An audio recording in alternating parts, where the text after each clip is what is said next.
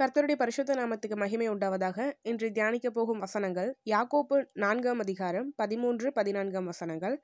மேலும் நாங்கள் இன்றைக்கு அல்லது நாளைக்கு இன்ன பட்டணத்திற்கு போய் அங்கே ஒரு வருஷம் தங்கி வியாபாரம் செய்து சம்பாத்தியம் பண்ணுவோம் என்கிறவர்களே கேளுங்கள். நாளைக்கு நடப்பது உங்களுக்கு தெரியாதே. உங்கள் ஜீவன் எப்படிப்பட்டது? கொஞ்ச காலம் தோன்றி பின்பு தோன்றாமற் போகிற புகையை போல் இருக்கிறதே இந்த வசனங்களை யாக்கோப்பு யாருக்காக சொல்கிறாரு அப்படின்னா தேவனுடைய திட்டத்தை அறியாமல் தேவனுடைய திட்டத்தின்படி செயல்படாமல் தன்னுடைய சுய திட்டத்தை உருவாக்கி அதன்படி செயல்படுகிறவங்களுக்காக அவர் சொல்லியிருக்காரு. பொதுவாக இந்த மாதிரியான வார்த்தைகளை வாலிபர்கள் இது அதிகமாக பயன்படுத்துவாங்க. இன்னும் அவங்க பேரண்ட்ஸ் கிட்டேயோ இல்லைனா ஃப்ரெண்ட்ஸ் கிட்டேயோ இல்லைனா அவங்களுக்கு தெரிஞ்சவங்க மத்தியிலையோ பேசும்போது இதை வந்து பயன்படுத்துவாங்க இந்த மாதிரியான காரியங்களை. கொஞ்ச நாள் தான் படிக்கிற படித்து முடிக்கிற வரைக்கும் தான். பின்ன நல்ல ஒரு வேலை கிடச்சிருச்சுன்னா வெளிநாட்டுக்கோ அல்லது தன்னோட இஷ்டப்பட்ட இடத்துக்கோ போய் நல்லா சம்பாதிச்சுட்டு திரும்ப வரணும் அப்படிங்கிற மாதிரி ஒரு கனவு கோட்டையை கட்டிட்டு அவங்க படிப்பை படிச்சுட்டு இருப்பாங்க. அப்படிப்பட்ட சுயமாக கனவு கோட்டை கட்டுறவங்களுக்கு யாக்கோப் இப்படியா சொல்கிறாரு வாழ்க்கை வந்து நம்மளுடைய ஜீவன் எப்படிப்பட்டதாக இருக்குதுன்னா புகையை போல் இருக்குது. அது எப்போ தோன்றும் எப்போ மறைஞ்சு போகும்னு யாருக்குமே தெரியாது. தேவனுக்கு மட்டும்தான் தெரியும். அப்படிப்பட்ட வாழ்க்கையில் நம்ம இப்படிப்பட்ட சுய கற்பனைகளையும் கனவுகளையும் நம்ம வளர்த்திக்கிட்டு இருக்கோம். இப்படியாக நம்ம சுயமாக கனவுகள் காண்றோம். பல திட்டங்களை நமக்கு பிரியமானபடி நம்ம நம்ம வாழ்க்கையில் விதிச்சுக்கிட்டு அதன்படி வாழணும்னு நம்ம பிரயாசப்படுறோம். ஆனால் இது எல்லாமே கண்டிப்பாக நடக்கும் அப்படின்னு சொல்லி நமக்கு தெரியுமா?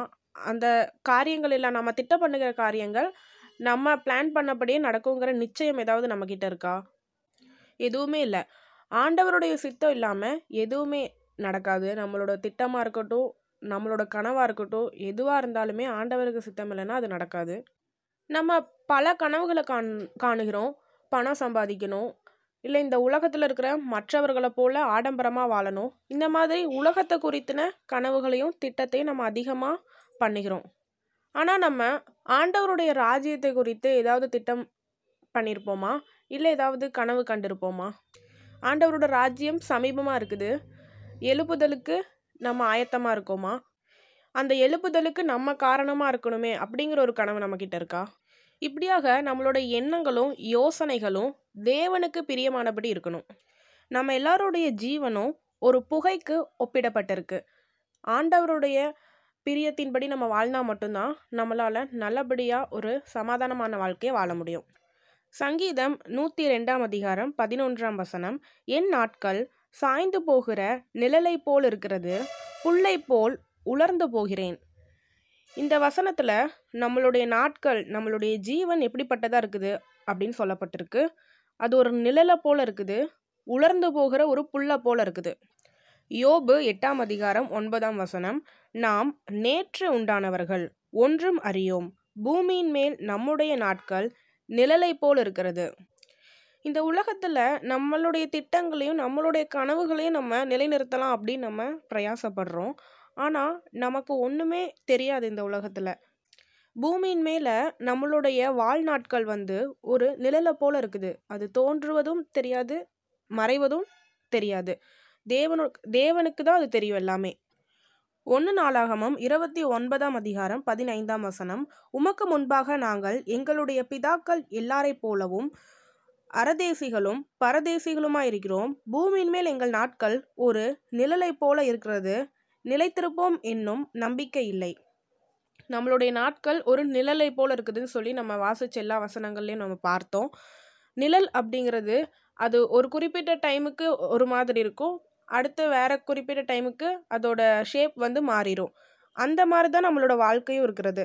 நம்ம வந்து ஒரு நிலையான வாழ்க்கையை வந்து இங்கே வந்து தீர்மானிக்க நம்மளால் முடியாது. லூக்கா பன்னிரெண்டாம் அதிகாரத்தில் நம்ம ஒரு ஓமையை வாசிப்போம். ஒரு ஐஸ்வர்யவான் வந்து அவரோட நிலத்தில் நன்றாக எல்லாமே பயிரிட்டுட்டு தனக்கு தேவையான எல்லாவற்றையுமே பல வருஷங்களுக்கு வாழ்ந்தாலுமே அதற்கு தேவையான எல்லா தானியத்தையுமே சேர்த்து வச்சுருப்பாரு.